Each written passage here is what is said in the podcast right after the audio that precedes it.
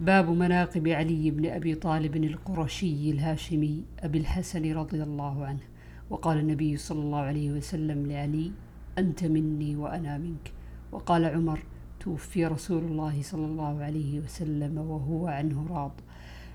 عن سهل بن سعد رضي الله عنه أن رسول الله صلى الله عليه وسلم قال: لأعطين الراية غدا رجلا يفتح الله على يديه.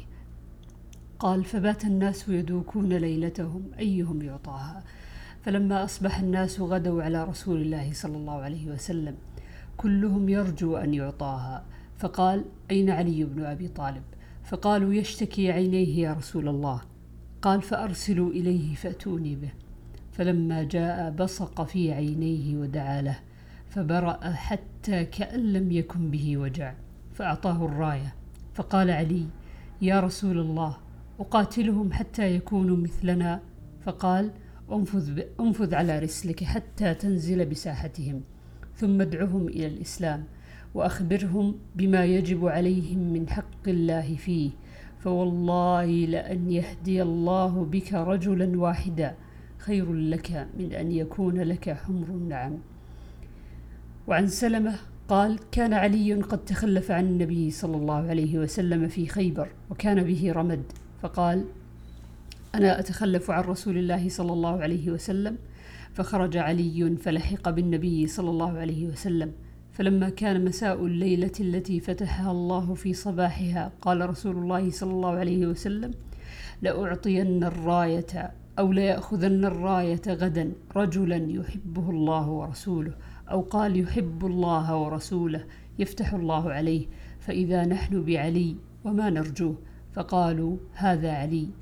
فأعطاه رسول الله صلى الله عليه وسلم ففتح الله عليه. وعن عبد العزيز بن أبي حازم عن أبيه أن رجلا جاء إلى سهل بن سعد فقال: هذا فلان لأمير المدينة يدعو عليا عند المنبر. قال: فيقول: ماذا؟ قال: يقول له أبو تراب. فضحك. قال: والله ما سماه إلا النبي صلى الله عليه وسلم، وما كان له اسم أحب إليه منه. فاستطعمت الحديث سهلا وقلت: يا أبا عباس، كيف؟ قال: دخل علي على فاطمة ثم خرج فاضطجع في المسجد، فقال النبي صلى الله عليه وسلم: أين ابن عمك؟ قالت: في المسجد.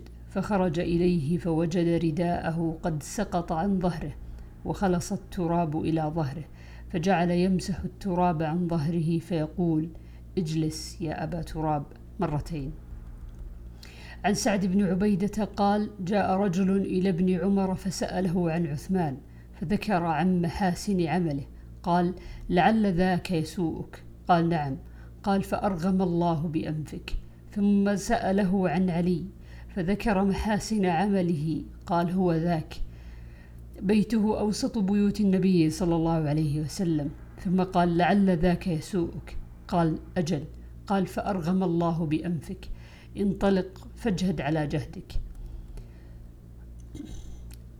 وعن علي أن فاطمة عليها السلام شكت ما تلقى من أثر الرحى، فأتى النبي صلى الله عليه وسلم سبي فانطلقت فلم تجده،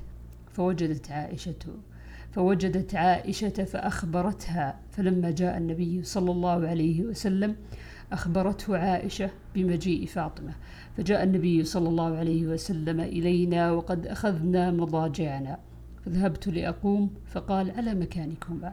فقعد بيننا حتى وجدت برد قدميه على صدري، وقال: ألا أعلمكما خيرا مما سألتماني؟ إذا أخذتما مضاجعكما تكبرا 34 وتسبحا 33 وتحمدا 33، فهو خير لكما من خادم. وعن إبراهيم بن سعد عن أبيه قال: النبي صلى الله عليه وسلم لعلي: أما ترضى أن تكون مني بمنزلة هارون من موسى؟ عن علي رضي الله عنه قال: اقضوا كما كنتم تقضون، فإني أكره الاختلاف حتى يكون للناس جماعة، أو أموت كما مات أصحابي.